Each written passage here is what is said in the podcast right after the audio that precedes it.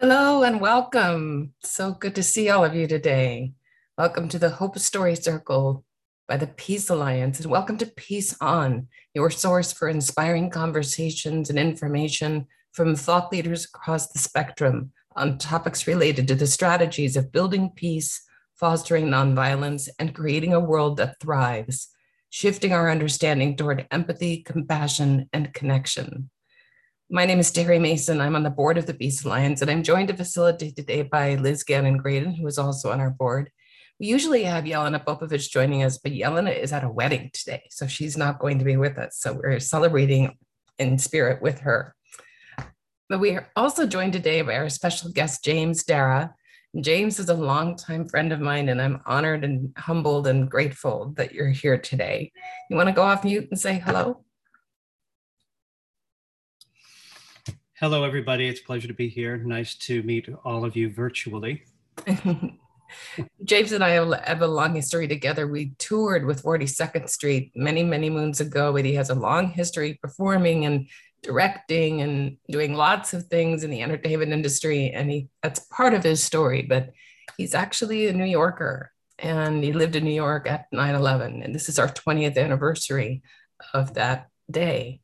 And we just felt that it was important to honor that day um, and not have a normal Hope Story Circle that ignored it. Um, there's a lot going on to commemorate that day in the media and in those locations. But we thought we'd make it personal and just bring in one story. And really, any person who was an adult at that time has a story from that day because it was real. It happened to all of us. And so it's, it's something when we go into the breakouts, you can either share your stories or respond to James's story, but it's just a time to reflect and look forward with more hope. So, having said all that, we don't have Yelena to lead a, a meditation, but Liz is just as perfect to do that. So, Liz, you want to go off mute and get us grounded in a meditation today? I do. Good morning, everybody. And I want to just welcome you all in to the circle here, kind of release whatever's going on around you and the barking dogs and the beautiful things that have our attention and come together. And as Terry said, as I lead us and bring us into the group together, I am mindful that James is about to share his very personal story of how he experienced this day 20 years ago. And it's a day that for all of us, because we are an international group, because we are a group that gathers together in the name of the Peace Alliance, for each one of us, that day was a very different experience. So, mindful of James and the fact that he's about to tell this story, I'd like us to join together as a beloved community. Those of us who are new to the group, welcome. Those of us who are regulars, know how important it is that we hold one another with great love as we prepare to tell our stories. So, in this moment, I'd like us to just start with a deep connecting breath.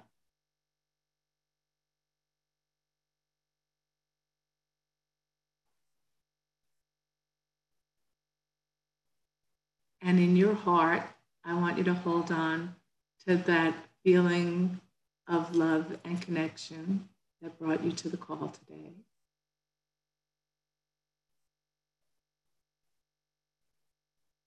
I want you, if your eyes are open, if your eyes are closed, I want you to just think of everyone on the call today and invite them in and hold them with great tenderness and love.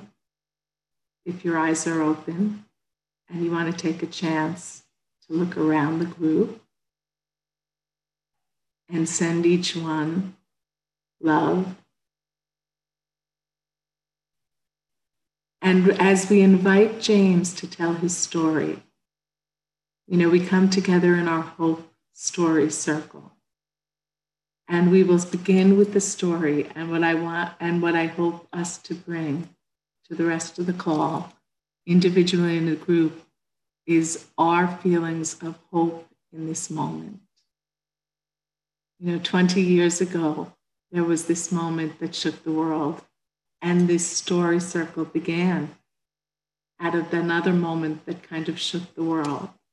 And there will always be these moments. And as we connect today, what I'd like us to be mindful of is whatever's going on around us. There are always places where we can gather in community and connect with one another and intentionally meet and gather in love and hope. And mindful of that, James, we'd like to invite you now to share your story. Thank you, Liz. I appreciate that. It's a beautiful meditation. Thank you. Um, so I woke up this morning, went out for a walk, and um, September 11th, 2001, that morning was one of the most glorious mornings that you could have had. Liz, I see you shaking your head. You were here. And um, we had a morning just like that. It will be about 10 days ago on Wednesday after the hurricane. I woke up this morning and I went, oh, it's clear, not a cloud in the sky, but it's not just right. It's a little bit more humid. And I just started laughing and I started thinking about this talk today because memory can be so specific. And unfortunately, when talking to family, oftentimes non-specific. Damn it! And um, everybody has a story, right? So I started thinking about that. It was an absolutely glorious day, which made what happened even more uh, tragic, I think. And um, so I got up in the morning. I, I, was in this apartment that you see me sitting in, person that I was dating and uh, now I'm uh, with. Uh, I had come down just to have dinner, and uh, uh, the uh, his father had Parkinson's, but during dinner got a phone call. Dad's got, been sent to the hospital, so he left. The roommate was out of town. His father had had a stroke. they were both working on a Broadway production of rehearsals for Broadway production of Ibsen's uh, Hedda Gabler. And um, so I said, well, you know, I'll hang out here in the apartment. And, you know, my uh, mischievous little self thought, I have an audition tomorrow. I won't have to travel down from my apartment uptown. I can stay here. So uh, around 11, uh, well, around midnight, actually, I got the call that uh, his father had died. So I decided to stay in case anything was needed me for anything. Uh, next morning, woke up early for my audition, went out to to uh, getting ready to go for a bike ride, and we're on the 19th floor here, looking west over the west side of Manhattan, and there's a large avenue, Amsterdam Avenue, running up uh, in front next to the building. So I heard a rumble and a lar- loud, loud mechanical sound and um, the building literally shook as I stood here. And I was thinking the first earthquake that I was in, I was in Van Nuys. And uh, uh, it wasn't, it was the same, except the vibrations were very fast. In an earthquake in LA, it's, they tend to, be a little bit more undulating rather rapid. Um, and I ran to the window uh, to look down onto the street to see what the hell kind of truck that was that just came rumbling up the avenue and there was nothing there. So I left the apartment to go do a little quick bike ride and I ran into one of the building guys and I said, did you, check out that truck that went by? Did you see what that was? He said, that wasn't a truck. That was an airplane that flew right over the building. That was the first plane that was heading downtown to go into the towers. And uh, the World Trade Towers from here I would say they're about five, five or six miles. So I went out very quickly, came back, watched the morning news. They hadn't even, as I was watching it, they got a notice that a plane had gone into the towers and they thought it was a small plane. Uh, they thought it was a small single engine craft. And somebody, one of the reporters said, well, look at the size of the hole and look at, you know, how size, what the size of the buildings are. And on air, this is kind of unfolding. And um, they went to commercial once, and just this morning, actually, the same channel, they were saying they broke for commercial. And when they came back from commercial that day, they didn't go to commercial for three more weeks. And um, so I went out for, I got back on my bike and I decided so that during that time, the first plane went into the first building and then it was what the hell's happening and everybody was thinking it was air traffic control uh, that was something was wrong and then the second plane went in uh, to the building and i decided to get my bike and bike downtown to see if there was something that i could do to help. Uh, so i did and i got as far as uh, chambers street which is a quarter mile from the world trade center. And i was stopped by police. They wouldn't let me go and i was there you know not arguing, but really trying to compel the policeman to see, you know, I've really got to help people and then get back for an audition. And so um, uh, he wouldn't let me do it. And as we were talking, the first tower started to fall. So then I was on my bike, pedaling my ass uptown as quickly as I could. And um, I stopped about a mile away, three quarters of a mile away. There's a pier over underneath. If you were to go dig down, you'd be over the Holland Tunnel. And I stopped on the pier, and the the smoke rising, and uh, it was just pandemonium. So we stood on the pier watching, and there were people around me. Uh, so you know, I, I, was thinking last night in the movie um, Close Encounters at the end when everybody's standing around watching the ship nobody everybody's connected in the experience but nobody is touching everybody's individually st- standing on their own and people were on their cell phones trying to get to friends who were in the and i realized this as i'm standing there watching them texting and you know he's not answering he's not answering. And i went oh my god there's people in those buildings. And yeah. And then the second tower fell. And those people around me not all of them but many of them just collapsed just onto the ground collapsed because their friends were in those towers, that second tower. And uh, Liz, as you were doing the meditation, I thought of this that I remembered that I wanted to help everybody. I wanted to reach out and run to those people who had collapsed and hold them. And I couldn't do that. I didn't have the capacity, uh, literally. I had certainly had the compassion um, so I hopped back on my bike and it's like, you know, it's so funny. It's like, I better get home. You know, it's, it's so ingrained. Something happened. I better get home. So um, I pedaled back to my apartment, uh, called my agent. The, you know, like, what do you do? You call your agent. And um, the auditions, they weren't sure anything was happening. And then as the day unfolded, the uh, Hedda Gabler rehearsals were canceled, but nobody could get anywhere on the island. Subways were closed, the bridges and tunnels were closed. So the whole cast uh, came, and the director, associate director, they all came back to this apartment and hung out, and we all had food and watched this unfold. Later in the day, I went back up to my apartment uptown I had a friend who was staying there in town, uh, uh, rehearsing. He was rehearsing a play, and over the next few days, um, the city filled with smoke, and the smoke would change with the wind, and the smell that was uh, wafting across the island with the smoke was there was the smell of death on it. I can't. It wasn't like a body farm. It was. It was so many things. But I I thought about this description, and really, it just was the smell of death. And even closing the windows couldn't keep it out of your uh, apartment. So it was a very visceral experience for me being there, running from the tower, watching the second one fall, the people around me, and then uh, the days that followed, my friend that was in town rehearsing a play quit his job, went back to Buffalo to be with his kids, and his life changed dramatically. My family were calling me concerned about my well being, and I was okay. Uh, so uh, within a couple of days, within a couple of days and a week, I realized all of my work was gone for the next six months, if not a year. Nobody knew what was happening. As you remember, markets were tanking and Broadway shows were just evaporating because investors from Europe and you know the whole investment chain of these kind of projects were just done.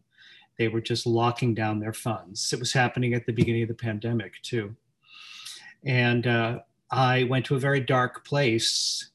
Number one, the tragedy of what had happened, the uh, insanity of what had happened. It didn't make sense, the pain. And uh, my friend's dad had died.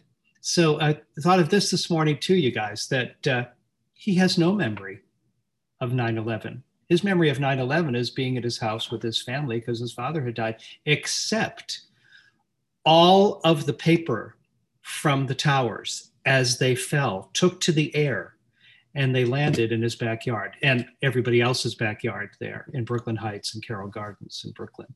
So his memory is dealing with his family's grief. And because it was just kind of, even though he had Parkinson's, he had a, it was a sudden, unexpected death.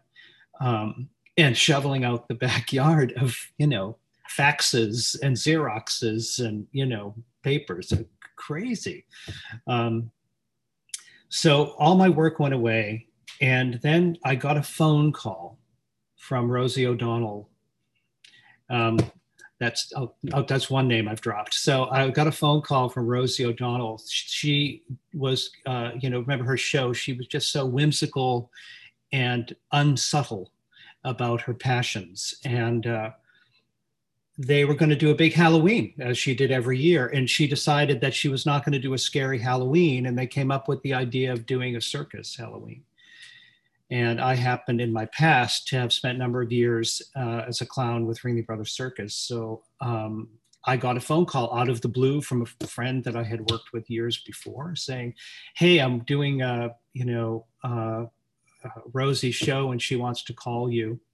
So Rosie called and I was brought in to just do circusy stuff and wear spandex. Thank God I was in shape and uh, to teach Rosie how to juggle and then juggle with her and just have craziness ensue. Um, and that was work. It was one day, well, it was a two or three days of work, but it was a job. And then um, I got a call from a friend, an old friend of mine that I'd worked with with Terry, and uh, years before, who I'd understudied, and uh, he was doing a production of Anything Goes. So I'd started calling people, saying, "Is there any work out there?" Um, so he had called me and said, I look, heard you're looking for work. I'm doing a production of Anything Goes with Chita Rivera. Do you want to be in the show? And uh, so I was brought in to be one of the chorus dancers and then partner with Chita on a number. And um, that was work. And that was work for months, uh, for about good four months. And, uh, you know, I, I, uh, sitting in that dark place was frightening to me in my apartment. I have a twin sister. So being alone and on my own is not something I've ever been very comfortable with. And having a twin sister, I've never I know what a relationship is with somebody who has never judged you, never um, uh, disparaged you, who's always been there to support you 100%, and yet at the same time has never been competitive, but at the same time, side by side, you've achieved individuality and success. Um, so it, I've talked to many twins over the years tangentially, and it's something that twins experience when they go off into their life that they have to deal with. Oh, you're not a twin, so you come at the world totally differently. So, oh, see, I set my timer so I could tell my story in the allotted amount of time. Uh, so I uh, just started opening up to say yes to everything. The Hedda Gabler cast that was sitting here, I got called up and asked if I would join the company as a stage manager because the friend who was out with his father with the strokers in Florida couldn't fly back. And I said, I've never stage managed before. And he said, Oh, I know you can do it. All you have to do is collect the valuables and hand her the gun. And uh, I could do that. So I came away from this after five weeks with a honking uh, Broadway credit as a stage manager, which translated into what's been 20 years of uh, pretty substantial uh, stage management career. And I don't consider myself having changed careers. I consider myself to have expanded my skill set and uh, added to my career. And I just, at that, this particular event opened my heart uh, to saying yes to just to just about anything. It takes me right back to my early days in the circus. The only way you can walk out into a high wire is with confidence in your abilities. And if you think about falling, then you will fall. That is pretty much the basis of how you walk on a high wire. Everything else is practice. And uh, this was a wire act to open myself up to say yes to really pretty much anything that came along. Sure, I can do that. Sure, I can do that. And out of the anything goes rehearsal came uh, running into somebody who hired me to do a concert tour across the US and etc. And things, every doors just kept opening after that. And uh, I'm very, very grateful uh, to have survived it. I'm very grateful to have not been in those buildings. I was in those buildings only a couple months before having my birthday dinner. I did a lot of event work up at Windows on the World, so I knew a lot of the staff, a lot of the wait staff, a lot of the management up there. I knew a lot of friends who were in the buildings uh, that got out, and a couple that didn't. And um, I think I can. I think I can end there. That that's my that's my story.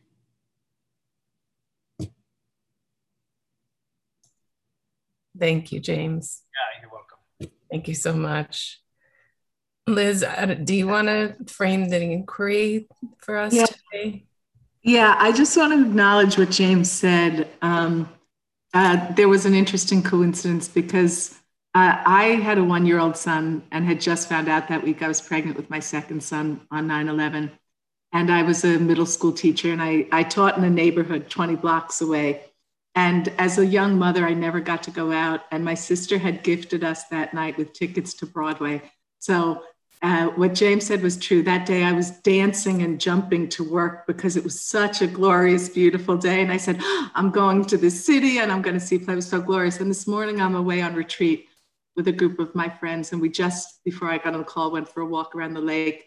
And all of us were in New York that day. And all of us said, it's a day just like that day. It is exactly as James said today in New York is exactly kind of the same atmosphere. So I wanted to just acknowledge that, James.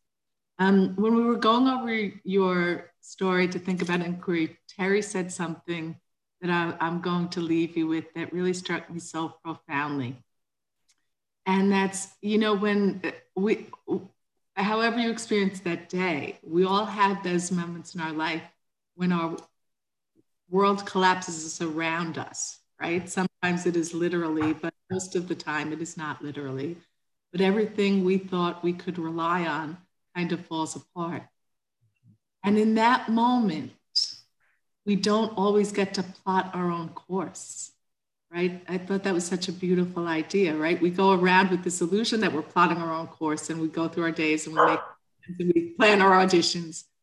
And when you can't plot your own course, as James said, the thing he did that made a difference in that moment was just being open and trusting that there was a community there that he didn't even know would be there in that way for him.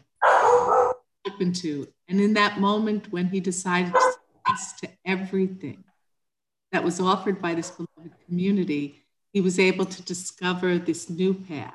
Although as he said a continuation of this path and how affirming that was.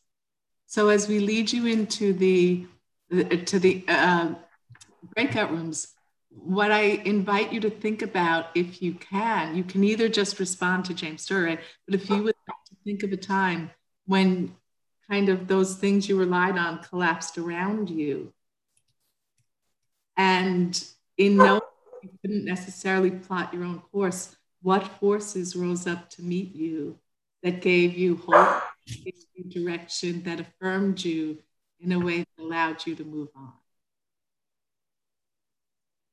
Is that is that clear? Yeah, I put it in the chat too. And and I just want to remind everyone for those of you who've not been with us before uh, or those of you who have, we're going to go into breakout rooms and our and our agreements are to speak from your heart, to listen with your heart, to say just enough and to trust that you will know the right things to say. Because we'll be in the breakout rooms for about 20 minutes and I want everyone in the rooms to have a chance to share their own thoughts about the inquiry, about your own 911 story, um, whatever you feel compelled to speak about. So I'm going to pause the recording and then we'll start it again when we come back. Welcome back, everyone. I know that Liz and I had a nice conversation, so I'm hoping to hear from people from your breakout rooms. If you can talk about the inquiry or about your own 9 11 story or what came up for you when you were speaking together. Who'd like to share?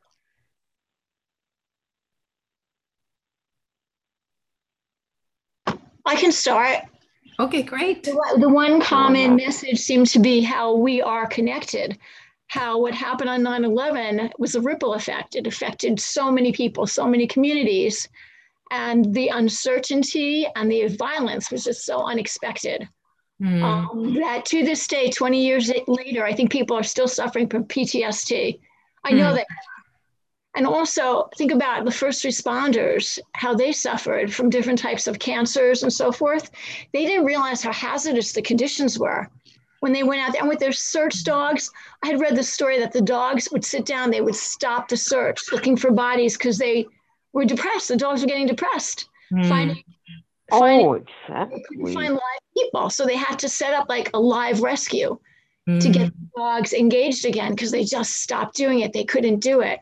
But the amount that they that these first responders breathed in of this toxic air and how it affected them years later. And a lot of them said they would do it again. It's just incredible how brave they were and how patriotic they were. Yeah. And how patriotic we became after 9 11 for a short time. But I think mm. what resonated for me was how connected we are. You know, you yeah. think people die every day, but every death affects many, many other individuals in the community at large. It's not just that one person. Yeah. 3,000 people perished, including children and, you know, mm-hmm. worker bees that were just going to their jobs that day. It was just going to be an ordinary day. Right. Exactly, Lori. That's yeah, exactly right. We're just going to work. They were doing their thing. I lost my former brother in law and sister at 9 11. She was mm-hmm. seven months pregnant. She was about to go on maternity leave. Their oh. names Memorial at Ground Zero. And yeah, so that was really, really tragic because Tom waited a long time to get married. He was 42, his wife was 26, and they were so in love. And I think they were together when they when it happened. I think he was protecting her, covering her as much as he could. And I'm sure they're together now in heaven. Yeah, I'm so and sorry. Um, so yeah, sorry they, for your loss. Most likely are. So tragic, you know, the people that perished, a lot of them were so young. Mm-hmm. You know, they were um, they were just doing their jobs. They were motivated, you know, and and then this happened. I mean, just think about it. You're on a plane. You're you're you are so vulnerable when you're on a plane. I mean, for those of us who have to travel, I don't know. Just it seems to be the case though with COVID. You know, you put yourself at a certain degree of risk sometimes when you're when you're traveling. Right.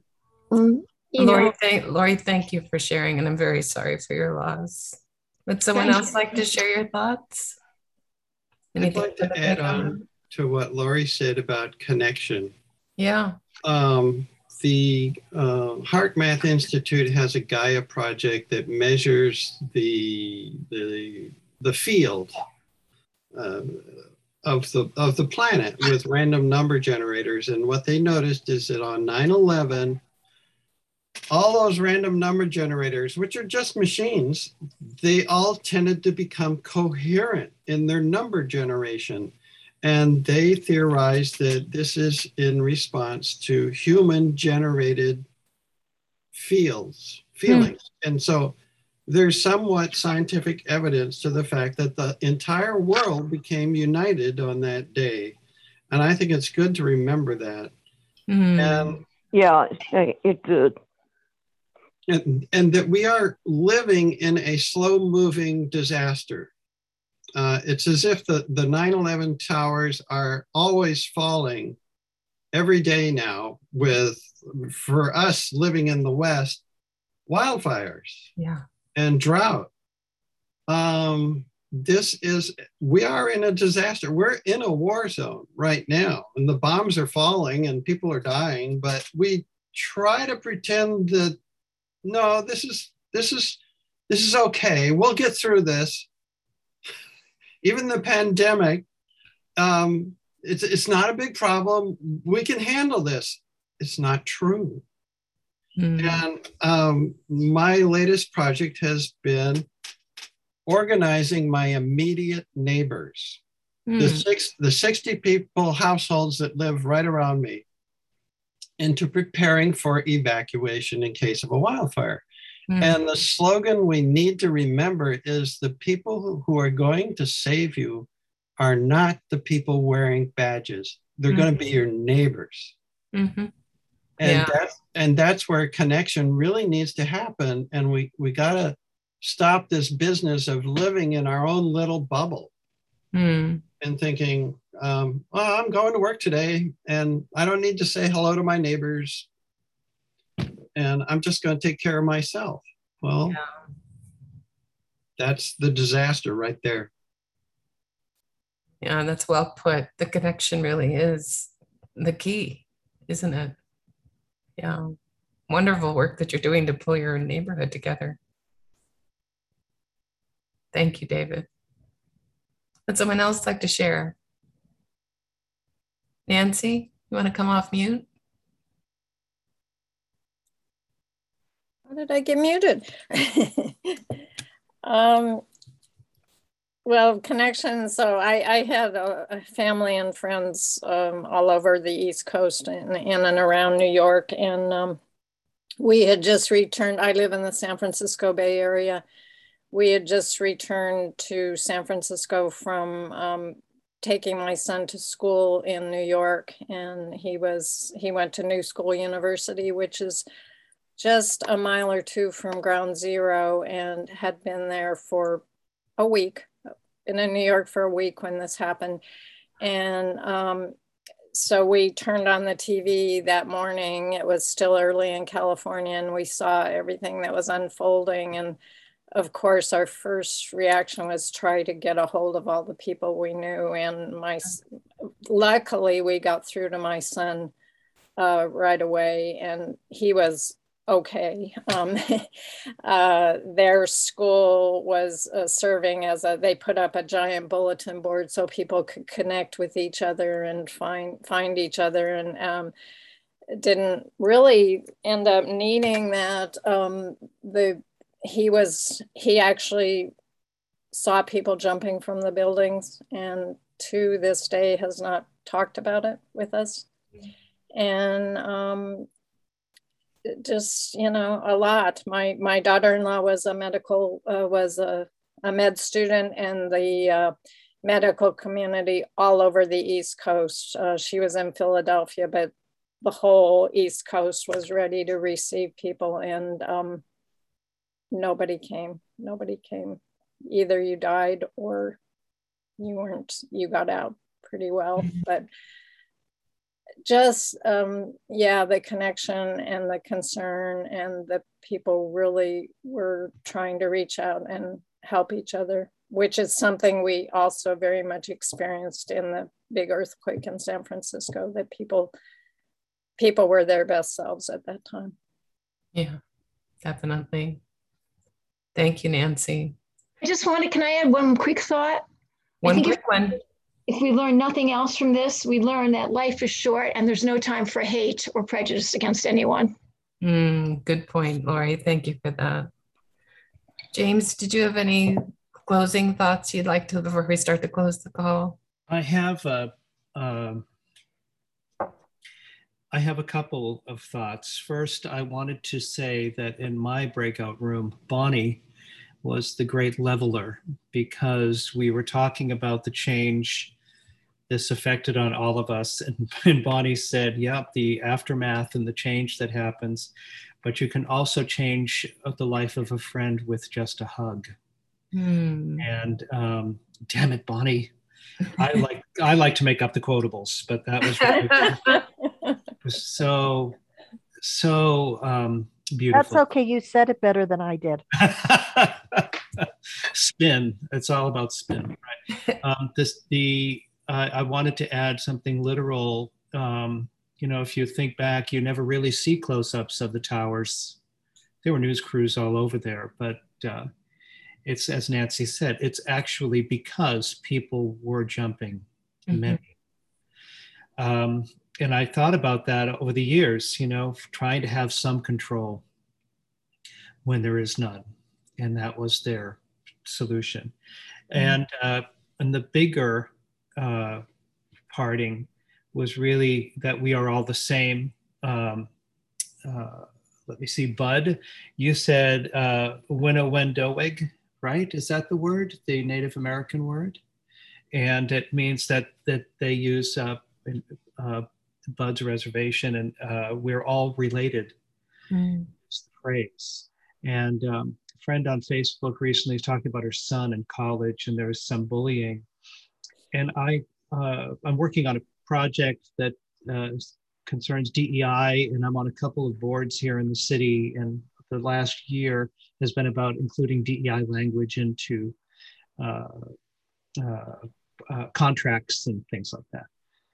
And so the bullying, I kind of thought, you know, people bully because uh, somebody is different. But if there's anything that all of us share, the one thing that all of us share is that not one of us is the same. Not a single one of us is the same as the next, even if, uh, if we were to be cloned, even if we were identical twins and not fraternal like me. Uh, not one of us is the same. So to bully, to disparage somebody because they're different, you might as well take swings at the sky for being blue. Mm-hmm. And uh, it's so so to have, have the whole world come together as in response to this event, to have the world come together in response to the pandemic in a way. Mm-hmm. Um, it shows what, to me what we're capable of, and at the same time how far we have to go. And mm-hmm. through community, we can do that. Yeah. Wonderful. Thank you. I'm just I'm going to put into the chat some links. We have um, the Peace Alliance is an organization, and our mission is to empower civic action for a culture of peace. So the link to the Peace Alliance is there. It's peacealliance.org. There's a link also to the podcast, all of our Hope Story circles, in addition to our national calls and our Department of Peace Building calls and other things are all at the, on our Peace On podcasts, which you can find. Also, a link to about these Hope Story circles if you want to follow and share with others. A link for the Blueprint for Peace. It's a major initiative we've had going for several months now. If you click on that link, you will send a message to all of your state and federal elected officials to let them know that you support policy policy priorities around peace building and violence reduction. Also, a link about the Department of Peacebuilding legislation, HR 1111. We are currently in September, which is our month of lobby days. And Nancy Merritt, who spoke earlier, is leading the committee that is managing the lobby days. So please go to that link and learn how you can lobby for peace during this time. Um, oh, we are a small nonprofit. We have a link to donate. We appreciate donations of any size especially monthly donations. Those are our sustainable donors that keep us going. All of our Hope Story circles, our Tuesday events, our monthly calls, our Department of Peace building calls, all these things can be found on our calendar of events on the website. So the last link is the peacealliance.org slash calendar, and you can find all the information and come back and join us another time. We'd love to see you. So with that, Liz, I'm going to hand it off to you to close this out. You have to unmute yourself. Sorry, thank you, Terry. And I'm going to, I, as I was taking and I try to weave the pieces of everything everyone said here today. And what I was thinking about as everyone spoke was a story I often taught my, to my own students. I, I'm a storyteller at heart and I love myths and stories. And there's a story most of us know, but I always saw it from a different angle. And it's the story of Cinderella. You know, and so many of us know the story of Cinderella, but what always fascinated me was Cinderella's other dress. And I said, a lot of us remember like the rags that she wore at the beginning and the ball gown that she wore at the end. But in between, she had this beautiful dress that was made for her by the, um, she had a dress and then the, the birds and the mice put it together when she knew she was going to the ball and created this beautiful, beautiful gown for her and it was only I, you know i'm thinking i'm thinking what Laurie said about how we pull or bully or pull each other apart or there's no time for hate. I said the only reason she needed a fairy godmother was because the stepsisters came and ripped everything apart and she needed this in. But i always thought that the other dress was so more interesting a story. It was the story of community coming together to create beauty together in this moment so she could shine and have glory. And so as you're all talking, I, I, I think of James and having his community come in and Rosie gave him some beads and, you know, another friend gave him the sash and all that. And I thought as we move in to our week and the next week before we connect, if we want to think about those ways, right, that we could we could be that beloved community that helps create the other dress, right? Like David said, work with your neighbors, bring what you can. You can do it in big or small ways, but how that weaving together of the beautiful things can make a difference in every life. And then maybe we don't need the giant kind of Deus ex machina uh, fairy to come down. We can be there for one another. So I'm grateful for those of you who are able to be here on this day that is so emotional for so many of us. And I'm thankful uh, for your continued presence. And I want to say a special thank you to James for sharing your story today. Thanks very much, everybody. Feel free to unmute yourself and say goodbye. Take care, everyone. Bye. Be well. Thank you, everybody. Bye, everyone. Stay healthy, be well. Thank you for joining us today at Peace On. We hope that it inspires you to engage in dialogue in your larger community. Peace On is brought to you by the Peace Alliance, found at peacealliance.org.